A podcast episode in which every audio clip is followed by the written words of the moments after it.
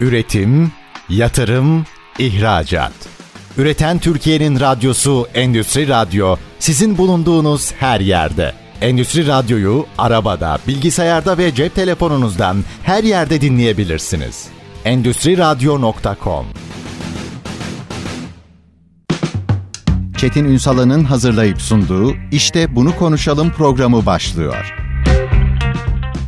İşte bunu konuşalımdan merhabalar. Türkiye'nin gerçek gündeminde birlikteyiz efendim. Hayatımızda birçok şey değişiyor. Aslında her dönem değişti. Bu değişimleri takip etmek ve yönetmek gerekiyor aslında. Meseleye bunun için evet teknoloji alternatifi var mı? Kullanılabilir. İş yapış metodolojilerinde değişiklik olabilir mi? Olabilir. Bu sıralamayı uzatmayayım şimdi. Fakat sizin meseleye bakış açınızla ilgili bir farklılık yaratıyor olmanız lazım. Bunu işini iyi yapmaktan iyi bir mesela müteşebbissiniz iyi bir yönetime kadar farklı farklı perspektiflerde konuşabiliriz. İnsan İnsan kaynağı açısından bakalım. Dünün insan kaynağı yani şirketlerde tanımlanan insan kaynağı kavramı bugün karşımıza ne diye çıkıyor? Yetenek yönetimi. Peki yetenek yönetimi dediğimizde şirketlerde, işverenlerde, yöneticilerde, çalışanlarda hatta şirketlerin tüzel olarak kendilerinde hep bir yaratıcılık kavramı üzerinde duruluyor ve burada da aslında işini iyi yapmaktan meselelere yaratıcı bir boyutta bakıp yani sanatsal bakış açısıyla bakmaya kadar bir takım ezberleri kırma zorunluluğu gündeme geliyor. İşte biz bugün bunu konuşacağız. Konuşmaya devam edeceğiz. Zaman zaman sizlerle buluşturuyoruz. E, 45 yıldır neredeyse sanata evet diyerek aslında toplumun her kesimine bunu anlatan çok kıymetli bir isim bugün konuğumuz. Oyuncu, yönetmen, sanat yönetmeni ve yazar Tamer Levent bizlerle birlikte. Sayın Levent iyi akşamlar. Yayınımıza hoş geldiniz efendim. İyi akşamlar, iyi yayınlar diliyorum sevgili Çetin. Harika bir giriş yaptın vallahi. Çok çok teşekkür ediyorum. Sizden bunu duymak ayrıca onur. Şimdi üstadım mesele çok açık. Bir tarafta evet. kaynaktan bahsederken şimdi evet. yetenekten bahsediyoruz. Ama kimse meselelerde insanların, şirketlerin yani daha doğrusu o yapılanmaların nasıl bir bir bakış açısı değişimine gerek duyduğunu konuşmuyor. Meseleye buradan başlayalım mı biraz? Tabii ki. Çünkü biz yani dünyaya eklektik bakmaya yani kısımlar halinde, bölümler halinde ve birbirinden bağımsız kavramlarmış gibi bakmaya alıştırılmışız. Halbuki öyle değil ki. Yani ilk insanda yani Homo sapiens'ten başlayacak olursak ilk insan e, bütün bu bugün e, farklı farklı disiplinler gibi görünen şeylerin hepsini onlar keşfetti. Değil mi? Hı hı. Bugüne kadar geldik dediğin gibi süreç yani. E bu süreçte bütün bunları keşfeden yine insansa ve o zaman bunların kullanılması gereken kişi de kendisi değil mi? Bunları bu değerleri keşfettiği değerleri kendisi için kullanabilmeli bu insan. Kesinlikle. Ama biz tahlil yaparken semptomal bakıyoruz. Yani diyelim ki tıpta da bu böyle değil mi? Mesela diyor bir, birisi gidiyor parmağım ağrıyor ya da bacağım ağrıyor ya da diz kapağım ağrıyor diyor. Hemen diz kapağına bir operasyon yapmaya çalışıyor. Halbuki sonra anlıyoruz ki mesela o belden geliyormuş ya da ayak parmağından geliyormuş değil mi? Neden sonuç yani, ilişkisi? Yani neden sonuç ilişkisi. Şimdi neden sonuç ilişkisi ile düşünme gibi bir prensibimiz, bir alışkanlığımız yoksa biz semptomal bakıyoruz. Yani o zaman ekonomi bizim için diz kapağının semptomu kadar spesifik ve kendi başına bir alan gibi görünüyor değil mi? Halbuki Orada hata yapıyoruz galiba Sayın Levent. Ben de izninizle bu arada dinleyicilerimize Tamer abi diyeceğim. Çok özür diliyorum. Tabii, Böyle bir garip oluyor çünkü samimiyetsiz oluyor. Orada sanki bir bakış açısı hatası yapıyoruz. Evet. Tabii düşünme hatası yapıyoruz. Yani esasında düşündüğümüz zaman mesela şimdi bilinen bir laf vardır. Yani ekonomik ekonomik sorun yoktur, kültürel sorun vardır diye değil mi? Hı hı.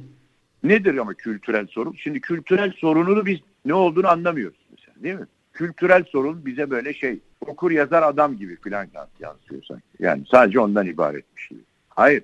Kültür demek bellek demek. İnsanın yaşadıklarıyla bugün yaşadık, geçmişte yaşadıklarıyla bugün yaşadıklarını karşılaştırıp sentez yapabilmesi demek. Yani tahlil, tahlil yapabilecek veriler kültürün içinde. Yani kültür insanın dünyada yarattığı her şey demek. Sanat da insanın en başlangıcından, yaşamın en başlangıcından beri düşünce oluşturması demek. Bakın uluslararası alanda telif hakkı denen konu fikri mülkiyet olarak tarif ediliyor. Yani fikir mülkiyet sayılıyor. O halde önce fikir var, sonra ürün var değil mi? Ama Kesin. üründen biz sadece resim, heykel, tiyatro, müzik, mimarlığı anlamamız lazım.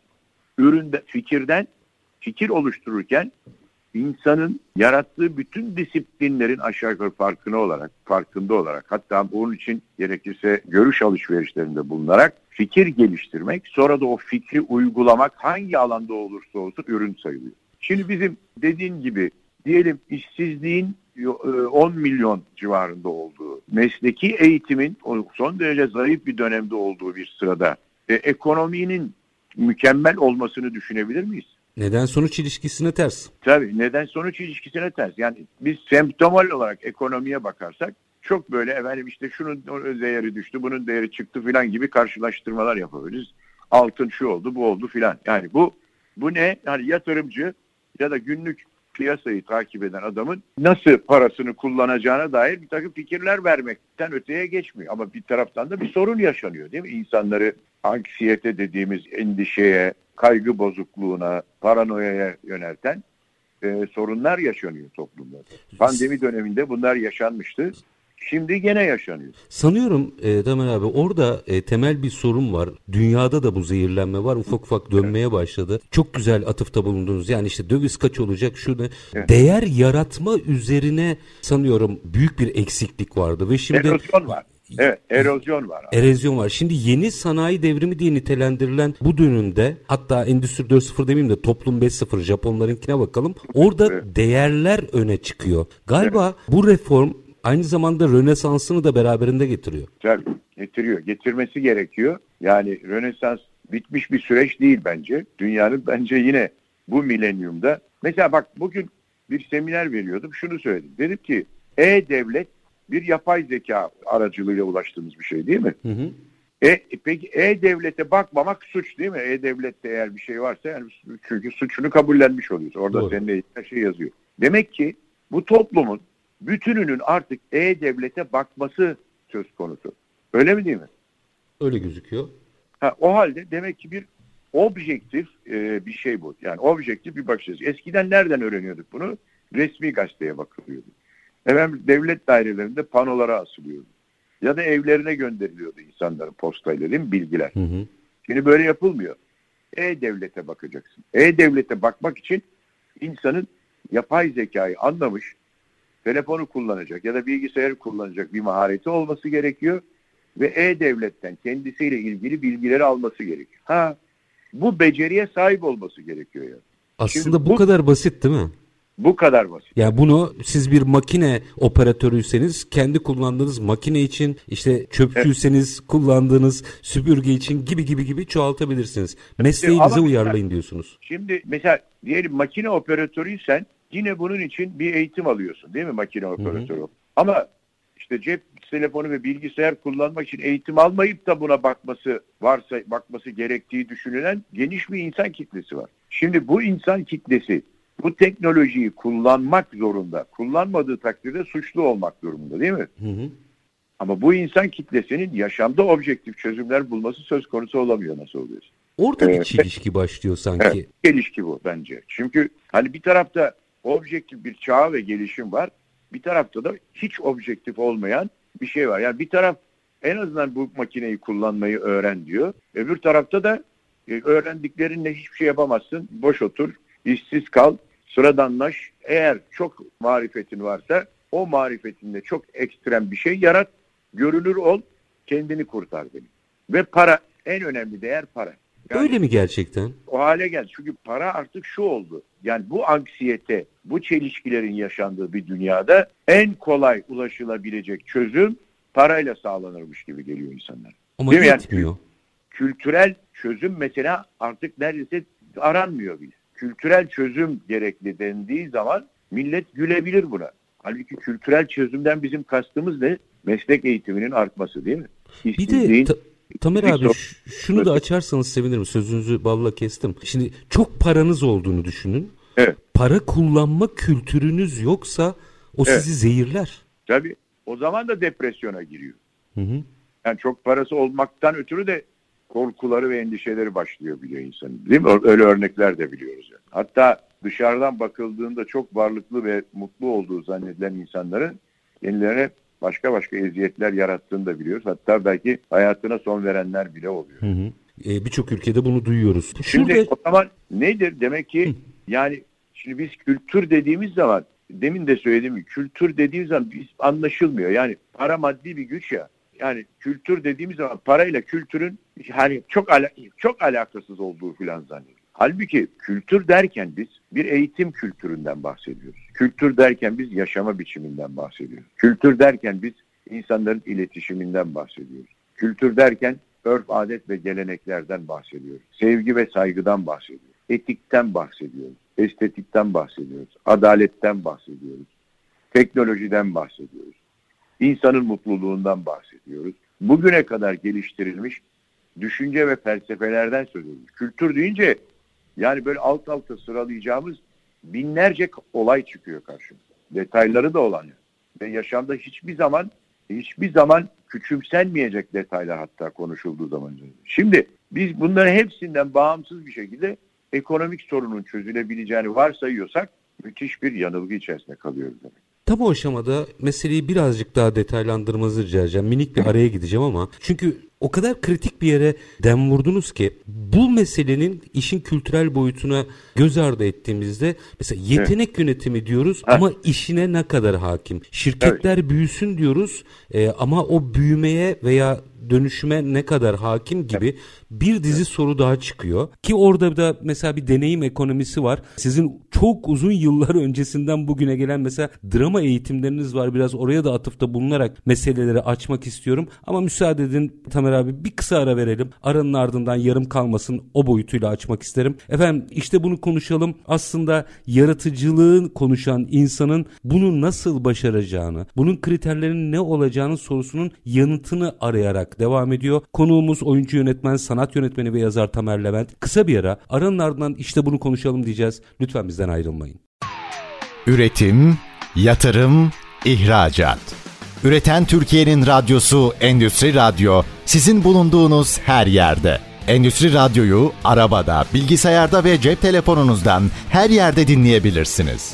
Endüstri Radyo.com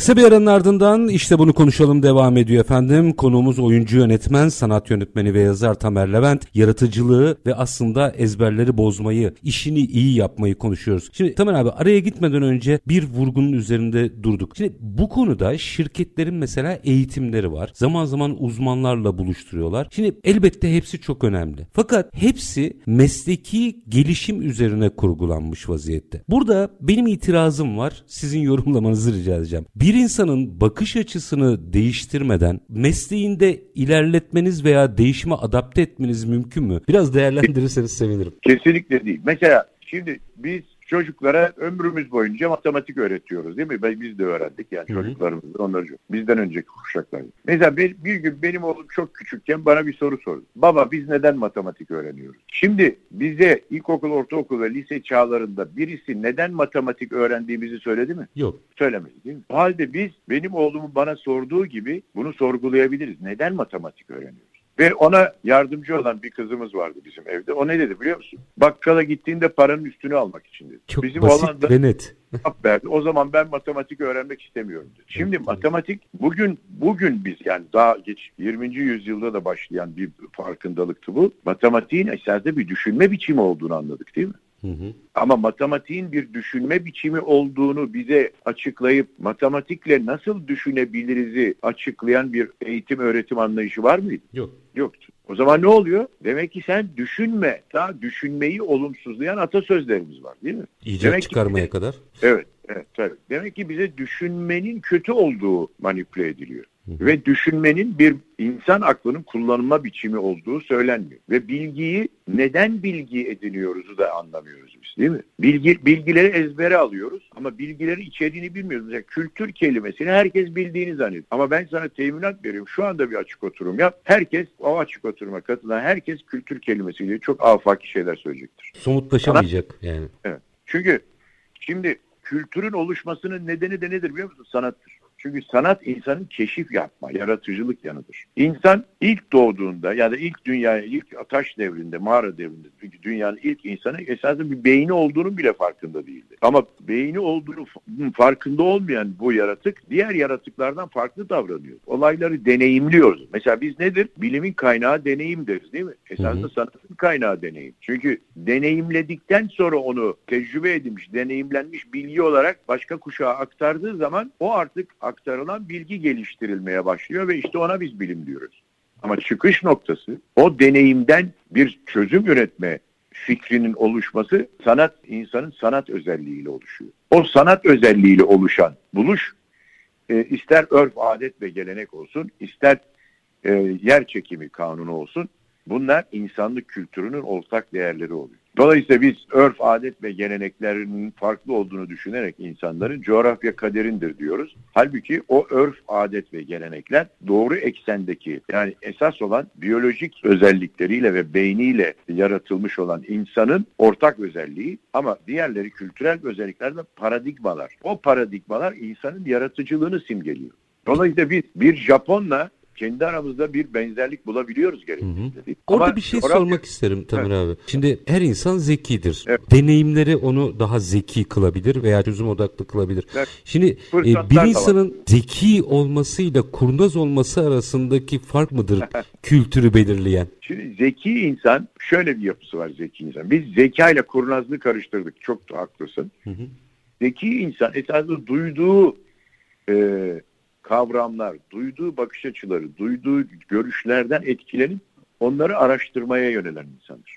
Ve zihin dediğimiz bugün e, beyin biliminin neuroscience zihin esasında beyne kaydedilen ve şeysiz olarak yani insanın tercihi olmadan insiyaki olarak kendiliğinden beyne kaydedilen bütün bilgileri ifade ediyor zihin. Değil mi? Ama bu zihine kaydedilen deneyim sonucu e, kaydedilen bilgileri zekasıyla karşılaştıran ve bunlardan senteze ulaşan insan artık bir ipucu yakalamış oluyor. Bu ipucunu yakaladıktan sonra o çizgide yumağın ucunu çeker gibi düğümü çözmeye başlıyor. Bu düğümü çözerken de elde ettiği e, becerileri, elde ettiği düşünce gelişimini, elde ettiği deneyimleri de başkasıyla paylaşmak istiyor.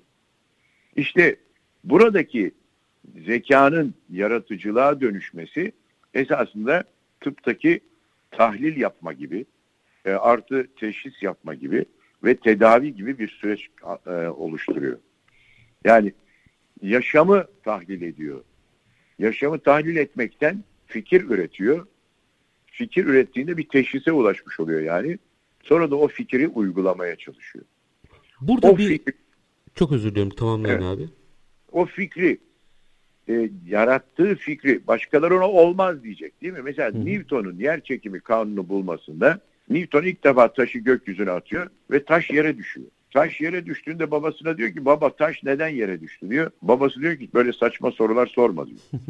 Çünkü yer çekimi kanununu bilmese bile baba için taşın yere düşmesinden normal bir şey yok. Ama Newton şöyle bir şeyi sorguluyor. Taşı havaya attığım zaman taş çekip gitmeliydi diyor. Değil mi? Doğru. Niye diyor çekip gitmedi uzayda yok olmadı da geri geldi. Şimdi bakın bunu bizim aklı başında dediğimiz adam kimdir? Bunun taşın yere düşeceğinden başka bir şey bilmeyen adamdır değil mi? Hı hı. Ama sorgulayan Newton, lazım bize. He? Sorgulayan lazım bize. Newton aklı başında olmayan bir adamdır değil mi? Görece. He? Görece. Görece. Evet. Ama Newton'un bulduğu yer çekimi kanunu bugün bütün uzay bilimini de dahil olmak üzere hayatımızı etkilemiş durumda. Yani yer çekimi kanunu da ne işe yaradı demeyelim hayatımızda önemli bir yeri oldu. Şimdi Newton'la babası arasındaki fark ne? Bakış babası açısı. Bas, efendim? Bakış açısı. Bakış açısı ve babasının bastırılmış kimliği. O kulaktan dolma bilgilerle refleks bir hayat yaşıyor. E, Newton ise sorgulayıcı bir hayat yaşıyor. Tam ve bu yaratıcı. noktada Tamer abi çok güzel bir yere geldiniz. Burayı açmam lazım. Çok özür dilerim. Evet. Tam bu noktada şimdi biz insan kaynaklarımızı yetenek haline dönüştürürken bir süre eğitimler veriyoruz. Şirketlere uzmanlar geliyor vesaire falan. Evet. Şimdi hala işini nasıl yapacağını öğretmeye çalışan eğitimler söz konusu. Evet. Ama sözlerinizden anlıyorum ki aslında işini nasıl yapacağını değil, nasıl farklı bakacağını göstererek ona yetenek yönetimi yaptırabiliriz. Evet.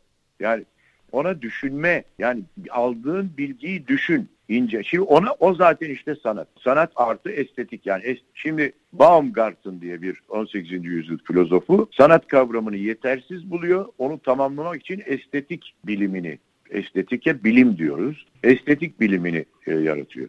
Fakat daha sonra Bertolt Brecht, Alman düşünürü ve tiyatro adamı, o sanat kavramını çok incelediği için diyor ki aslında estetiğe gerek var mıydı? Çünkü Bertolt Brecht'e göre sanat kavramı estetiğin anlattığı şeyleri de zaten anlatıyor. Enteresan. Ama biz sanat kavramını mesela Bertolt Brecht'in filozof yanını bilmiyoruz da sadece tiyatrocu olduğu için ha Bertolt Brecht bunu tiyatro için söyledi zaten. Hayır. Bertolt Brecht sanat kavramını, sanat kelimesinin taşıdığı anlam üzerinden söylüyor bunu. Bunu da kanıtlayan başka bir sözü var.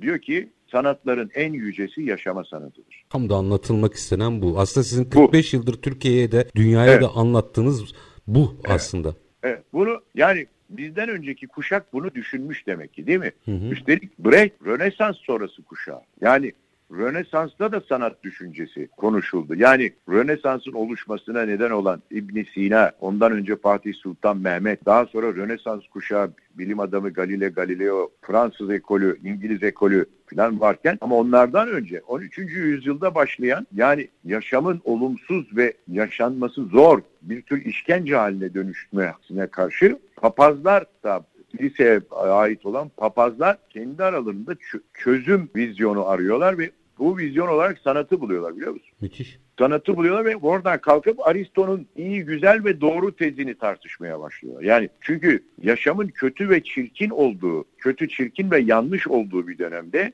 bizi ne kurtarır diye ararken Aristo'nun poetikasında iyi, güzel ve doğru kriterini buluyorlar. O halde iyi, güzel ve doğru kriterine uygun bir hayatı nasıl kurabiliriz düşünmeye başlıyorlar. Ve Mesela işte bunların içerisinde tanınmış adamlar var. Akinalı Tomaso, Salisbury'li John. Bunlar hep peder yani rahip. Hı hı. Ve bunlar bunların başlattığı tartışmalar yüzlerce yıl sürüyor ve Umberto Eco'nun çok güzel bir kitabı var. Orta Çağda Sanat Düşüncesi diye. Bu kitapta bunlar gayet güzel anlatılıyor. Şimdi demek ki bu süreç bu tartış burada resim, heykel, tiyatro, müzik, mimarlık tartışılmıyor. Onlar zaten o zamanlar küçük esnaf ve zanaatkarlık düzeyinde yapılıyor. Hı hı. Burada felsefe tartışılıyor. Yani fikir tartışılıyor. Nasıl bir fikir yaratalım ki yaşama biçimimiz daha iyi olsun? Ve sanat fikri etrafında buluşuyor. Bilim adamları, filozoflar, teknisyenler, zanaatkarlar sanat fikri etrafında buluşuyor. Ve de Rönesans'ın gerçekleşmesinin temeli sanattır diyor. Ama resim, heykel, tiyatro değil, o fikrin, o felsefenin adıdır bu. Yaratıcı felsefenin adı. O zaman bizim bugün toplumda, ailede, şirketlerde, hatta mesleki eğitim kurumları da dahil olmak üzere okullarda bu metodolojiyi aslında tartışıyor olmamız evet. gerekmez mi? Yani dijital dediğimizde teknoloji teknoloji bulunur ve kullanılır. Önemli değil. Evet. Yeni teknolojiyi bulabilmek için evet. bizim burada odaklanmamız gerekir ve sanata evet dediğiniz mesele bu zannediyorum. Bu o kadar Çetin doğru bir noktaya parmak bastı ki yani şimdi böyle bir bakış açısı mesela bu artık güncellenmek zorunda. Yani orta çağdaki bakış açısı bugün güncellenmek zorunda ve Wittgenstein diye bir filozof var biliyorsun çağımızda Hı. önemli birisi. Wittgenstein diyor ki kavramlar güncellenmesi gerekir. Kavramların güncellenmesi gerekir. Çünkü kavramların çıktığı yüzyılda ifade ettiği anlam tamam doğru ama o anlamın artık yaşamın farklı standartlarda gelişme gösterdiği bu milenyumda da bu milenyuma göre güncellenerek yani özünün güncellenerek anlaşılması gerek. Biz bu anlayıştan uzak olduğumuz sürece yani kullandığımız, yaptığımız her işi robotik bir şekilde yapmak durumunda kalırız. Ve yaratıcılık eksik kalır. İnsana yönelik. Çünkü bütün bunları icat eden de insan olduğuna göre e, bütün bu değerler insanın lehine kullanılmalıdır o zaman değil mi? Hı hı. Multidisipliner dediğimiz olay bu. Çok o somut halde... bir şey sorabilir miyim Tamer abi? Evet. Bir iki dakika var araya gideceğim ama. Evet. Ben dün vidayı sıkan işçiydim. Evet. Bugün o vidayı robot sıkıyor. Evet. Şimdi ben kendimi nasıl bir bakış açısıyla değiştirebilirim ki? Evet bugün vidayı sıkmıyorum ama Çetin de bunu yapıyor desinler. O bakış Harika. açısını nasıl kıracak çalışan? Harika. Gireyim mi yoksa ara vereceğim? Bir girizgah yapalım bir dakika. Devamını aradan sonra alacağım. O zaman bizi dinleyen herkese not almalarını rica ediyorum. Bunu bulurlar mutlaka bir yerde. Charlie Chaplin'in Modern Zamanlar diye bir filmi var siyah beyaz. Müthiş bir filmdir. Evet bu filmi izlemelerini tavsiye ediyorum. Çünkü bu film tamamen senin söylediğin bu konuyu işliyor.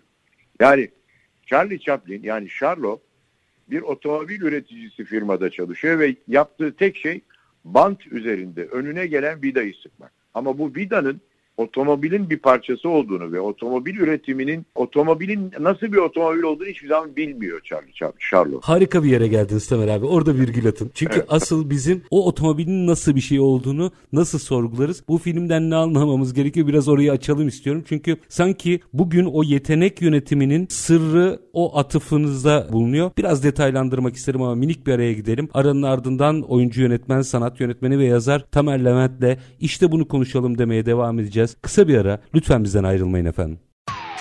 Üretim, yatırım, ihracat. Üreten Türkiye'nin radyosu Endüstri Radyo sizin bulunduğunuz her yerde. Endüstri Radyo'yu arabada, bilgisayarda ve cep telefonunuzdan her yerde dinleyebilirsiniz. Endüstri Radyo.com Kısa bir aranın ardından işte bunu konuşalım da birlikteliğimiz devam ediyor. Konuğumuz oyuncu, yönetmen, sanat yönetmeni ve yazar Tamer Levent. Yaratıcılığı, yetenek yönetimini, insanın bakış açısını kırmasını konuşuyoruz. Sevgili Tamer abi araya giderken Charlie Chaplin'in bu Modern Zamanlar filmine atıfta bulunuz. Aslında birçok kişi o jenerik sahneler vardır. O çarkların arasında dönen Charlie Chaplin'i veya işte yetişemediği için banda atlayan Charlie Chaplin'i hatırlar. Ama diyorsunuz ki not alın bu filmi izlerseniz her şeyi anlayacaksınız. Ben sorumu yineleyeyim size açın. Tamam. Ben eskiden vidayı sıkıyordum. Artık vidayı robot sıkıyor. Bana ha. diyorlar ki yeteneğini geliştir. Ben ne yapacağım? Buyurun abi. Şimdi Charlie Chaplin o vidayı sıkarken dünya henüz yani soğuk savaş döneminden çıkmamıştı. Dolayısıyla sosyalizm ve kapitalizm tartışması vardı değil mi? Hı hı. Ve sanki bu iki kutuplu bir dünya yaratıyor gibiydi. Ama şimdi öyle bir durum da yok. Yani esasında sosyalizm ve kapitalizm kavramlarının iç içe tartışıldığında bu kavramların felsefesini oluşturan kişilerin bile bunları birbirine birbiriyle yani din ayrımı gibi ya da ırk ayrımı gibi ki artık o bile bitti çağ bitiyor çağımızda. Konuşulmaması konuşulmasını hayal etmemişlerdi. Ama böyle bir çağ yaşadı dünya ve dolayısıyla Orada da yani bir ayrıştırma söz konusu oldu. Ama şimdi bıçak kemiğe dayandı. İnsanlar nasıl yaşayacaklarını merak ediyorlar. Tabii İngiliz sanayi devrimini hatırlarsın. Hı hı. Mesela İngiliz sanayi devriminde insanlar makinaları kırmıştı. İşsiz kalıyoruz diye. Şimdi bu anti kapitalist bir davranış olarak yorumlanabilir. Ki o 1900'lerde yani bunun uzantısı Sovyet Sosyalist Cumhuriyetleri Birliği kuruldu filan. Şimdi ama içinde bulunduğumuz çağ bunların sentezi olabilecek bir çağ. Yani yaşadıklarımızdan ne diyoruz? İnsan multidisipliner bir yaratıktır. Bütün bu oluşumları, sosyal değişimleri, siyasal olayları yaratan insanın sanat özelliğidir. Yani o beynin beynin resmen fizyolojik özelliğinden kaynaklanır. Sanat özelliğinin analitik düşünce özelliğiyle buluşması sonucudur. Fakat insanlar beyninin bu özelliğini bilmedikleri için hep kalplerine yaratıcılıklarının kalpten geldiğini düşünürler. Bu kolaycı bir şey. Hı hı. Çabaya, emeğe gerek yok. Araştırmaya gerek yok. Kalp nasıl olsa bir gün getirecek bunu diye. Yani zümrütü anka kuşu bir gün benim de başıma konacak gibi bir kaderci yapı taşıdılar. Kalbi öne çıkardıkları zaman beyni soğuk bir organ olarak gördüler. Halbuki her şey beyinde bitiyor. Yani duygu dediğimiz kavram. Bugün duygusal yapay zekaya karşı duygusal olmamız mı lazım? Hayır duygusal insan zaten hiçbir şey yapamaz. Duygu bu dediğimiz şey ise beş duyudan oluşan, beş duyunun artı altıncı duyu dediğimiz cerebellum'un yani beyinciğin analitik analizleri her iki tarafın, her iki bölümden gelen algoritmaları birbirine, birbirine aktararak saniyenin onda biri kadar bir süre içerisinde 100 milyar nöronun beyinde dolaşmasıyla oluşan bir şey. Hı hı. Ve duygu da esasında objektif bir oluşum.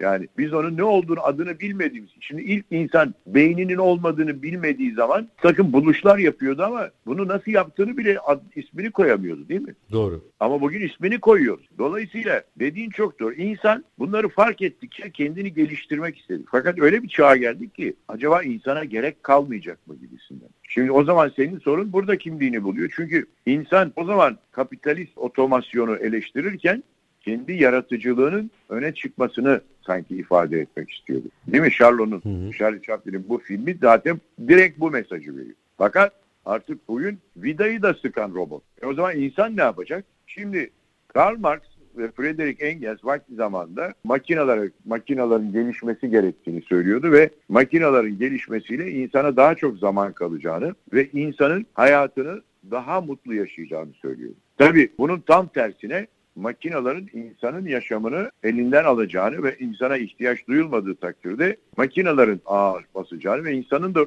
makinalaşacağını falan söyleyen bir bakış açısı var. Şimdi geldik bu çağda buna. Bugün neredeyse insanlar robotlaşmayı kabul etmeye zorlanıyor gibi geliyor bana. Enteresan. Biraz açar mısınız? Ne, ne oluyor? Şimdi tabii ki pandemi dönemi enteresan bir dönem. Pandemi dönemin öncesine kadar hatırlarsan katılımcı demokrasi hatta ileri demokrasi kültürü konuşulmaya başlamıştı dünyada. Hı hı. Değil mi? Hı hı. Pandemi döneminden sonra artık bunların adı geçmiyor. Dikkat ediyor musun? Doğru. Evet. Ve pandemi döneminden sonra hemen arkasından çok kısa bir zaman sonra pandeminin neredeyse hiçbir sıkıntısı bastırılmamışken insanların pandemide sahip olduğu ölüm korkusu üzerine müthiş bir ekonomik sıkıntı geldi. Müthiş göçler başladı dünyada ve bugün mesela bu göçlerin İngiltere'yi de etkilediğini biliyoruz. Mesela İngiltere'de birçok insan, bunu söylüyor İngiliz tanıdıklarımda, sokakta İngilizle karşılaşmak bile artık fevkalade bir olay oluyor. Bizim. İngiltere bu ya. Şaşılacak bir şey Doğru. değil. O zaman en sertlerden biri. En sert. O zaman demek ki globalizm dediğimiz olay kendi varlığını hissettirmek için belki de böyle bir şiddet kullanıyor ve ekonomik olay bile belki de yapay bir olay. Bu aşamada yine insanın kendi yaratıcılığını beslemesi gerekmiyor mu? Evet yani tabii ki çünkü şimdi böyle bütünsel bakmadığımız zaman hani insanın vücudundaki bir rahatsızlığın sebebini anlamak için bütün vücudu check-up yapmamız gerekiyor artık değil mi? Hı hı. Sadece orayla ilgili bir tahlil ve semptomal bakış açısı değil, bütün insanın diğer organlarını da tahlil ederek orayla bir bağlantısı var mı yok mu gibi bir çözüm aramamız yani bir tahlilde bulunmamız gerekiyor. Tıpta bu ne kadar? Bu mesela bakın bu da robotik bir şekilde tıp bilimi olarak değerlendiriliyor ve sanatla ilgisi yokmuş sanıyor. Halbuki direkt sanat bu ya. Sanat çünkü Schelling'in söylediği sanat teori ve pratiğin birlikte gerçekleşmesidir diyor. Teori kısmını hem geçmişten devrolan bilgiler hem de insanın kendi çağında yaşayarak deneyimlediği bilgilerden oluştuğunu söylüyor ve ona süreç diyor. Ee, insan ürettiği fikre ve o fikrin e, hangi alanda olursa olsun yani tıpta, fizikte, kimyada, bilmem herhangi bir yerde ürettiği ve e, resim heykel tiyatroda da tabi ürettiği esere de ürün diyor. O halde sanat kavramını Schelling süreç ve ürün olarak tarif ediyor. Şimdi biz bu süreçte esasında süreci insanın lehine yorumlayarak fikir geliştirmemiz ve bunu insanın lehine ürün yani projeye dönüştürmemiz lazım değil mi? Ama biz bu çağda böyle projeler geliştirmiyoruz işin enteresan tabii. Aksine yani ilerici demokrasi, ileri demokrasi, katılımcı demokrasi kavramlarını da unuttuk. Aksine bu kavramların savunucusu olan Almanya, İngiltere, e, Amerika gibi ülkelerde enteresan erozyonlar yaşıyoruz. Kültürel erozyonlar yaşıyoruz. Yaşam kalitesinde bozulmalar görüyoruz değil mi? Sanıyorum bu dönemde o bakış açısına sahip çıkanlar belki de farkı yaratacak gibi gözüküyor. Yaşamda da ekonomilerde de ne dersiniz? Kesinlikle ama bunları şimdi toplumun büyük bir kesimi artık paranın kendisi için bir garanti olduğunu, parayla bir kendini sigortalayabileceğini düşünüyor. Önlem alabiliyor. Onun için makine gibi para kazanmaya çalışıyor. Yani tabii bu Bitcoin olsun, NFT olsun, Metaverse olsun bunlar da insanların kafalarını çok karıştırdı. Bak hepsi üst üste geldi bunların değil mi? Evet. Yani çok organize geldi. Onu söyleyeyim de enteresan bir şekilde. İnsan yine sanıyorum buradan çıkarken biraz yaratıcılığını geliştirmesi lazım. Bir 5 dakikada burayı açmanızı rica edeceğim abi. Çünkü bir yandan da aslında hayatımızda hiçbir şeyin olduğu gibi kabullenilmediği deneyim üzerine kurgulanmış bir yaşam ve ekonomi olduğunu görüyoruz. Yani evet. işte aslında eskiden turizm konuştuğumuzda işte deniz, kum, güneş evet. konuşurken bugün bir tarlada gidip mahsul toplamanın turizmi olduğunu konuşmaya başladık. Yani evet. deneyim ön plana çıktı. Bunu şu açıdan size soruyorum. Bir son 5 dakikada bunu yorumlamanızı rica edeceğim. Yıllarca aslında yurt içinde de yurt dışında da drama dersleriyle bunu anlattınız siz. Evet, evet. Deneyimi anlattınız. Bu evet. perspektiften baktığımızda 5 dakikada bize bunu niye önemli olduğunu da anlatabilir misiniz? Şimdi biraz önce konuştuğumuz konuyla çok ilgisi var. İnsanların düşünce biçimi. Yani insanların önce yaşadığımız yani drama durum demektir biliyorsun. Hı hı. Ama biz hep acıklı olarak anladık. Birçok kavramı biz yanlış anladık. Drama kelimesini anladığımız gibi. Çünkü kulaktan dolma bilgilerle anladık. maalesef akademisyenlerimiz bile yani okuduklarını kulaktan dolma, yaşamdaki kulaktan dolma popülaritenin etkisi içerisinde ezbere anlattılar. Dolayısıyla ezbere anlatılan bilgiler düşünme biçimi oluşturmadı. Düşünme biçimleri yeni yaşama biçimi oluşturmadı. Yani teori ve pratik bir arada gelişmedi. Bilginin yani öğretimin eğitimi olmadı. Öğretim mesela biz kavramları o yüzden hep ikisini birden kullanıyoruz. Mesela eğitim öğretim diyoruz. Ya eğitim başka bir şey, öğretim başka bir şey değil mi? Doğru. Şimdi demek ki kavramları yanlış anladığımız zaman da düşünme biçimimiz kayma gösteriyor. Farz et ki Yandex icat edilmemiş. Buradan çıktın e, şeye gideceksin işte. Karadeniz kıyısında bir yere gideceksin. Şimdi gideceğin yeri biliyorsun ama yolu bilmiyorsan başka bir yere çıkar. Marmara'ya çıkabilirsin değil mi? Doğru. Yol karışır yani. Bizim sürekli yolumuz karışıyor. Sürekli kararsızız. Yol karıştığı zaman paniğe kapılan bir toplumuz. Şirketler belli bir dönemde altın dönemlerini yaşıyorlar. Sonra batıyorlar altın dönemini yaşamış şirketler. Nasıl oluyor bu? Niye kendilerini güncelleyemiyorlar? Niye yaşamın akışını anlayamıyor? Bu kültürel bütünsellik içerisinde yani kültür esasında sanat düşüncesinin oluşmasına veri sağlayan bir alandır. Kültür bellek demektir biliyorsun. İnsanın hayata dair yarattığı her şey. Sanat da zaten o yarattığı şeyleri yaratan yapıdır. O zaman sanat kültür sanat kültürü dememiz gerekiyor. Kültür sanat demememiz gerekiyor. Doğru. Değil mi? Sanat kültürü dememiz lazım ve bu sanat kültürünün de insanın yine sanat aracılığıyla oluşan kültürel değerlerinin demiyorum ki ver bir antropolog gibi kültür bilimcisi olsun ya da bir estetikçi gibi sanat bilimcisi olsun. Ama en azından fikri olsun değil mi? Düşünme biçimi oluştururken bunlardan bu kavramların prensiplerinden nasıl yararlanacağını bilsin. Ama böyle bir düşünme biçimi prensibi yok. İnsan odaklı da değil prensip. O halde şimdi birileri hani ben yaşayacağım, öleceğim, işte bu gerçek bu, bundan başka bir şey düşünmemem lazım diyor. Hani benden sonra tufan mantığı. Ama ondan sonra gelen kuşaklar var, kendi çocukları var, onların çocuklarının çocukları var filan. Dolayısıyla öyle bir noktaya geliyor ki kendi çocuğunun bile adam hayata dair iyi, güzel, doğru bir düşünceyi dile getirmesini tepkiyle karşılayabiliyor. Yani öğretilmiş çaresizlik diyoruz biz buna. Bunu kırmam, ilk bunu mu kırmamız gerekiyor Tamer abi? Son bir dakikada bunun son mesajınızla beraber yorumunu alırsam sevinirim. Tabii bu çağımızda öğretilmiş çaresizliğinden kurtulmamız gerekiyor. Çare bulabilecek düşünce nasıl? Drama mesela bir yani insan beyninin sembolü gibi görürüm ben dramayı. Bir durumun rol oynayarak canlandırılmasıdır ve o durumu yaratacak kişiler o durumun içerisinde oyuncu olmaları gerekmiyor. Rol alırlar ve oynarlar. Biz de dışarıdakiler onların oynadığı durumu tartışırız. Bu neredeyse ben orada rol alan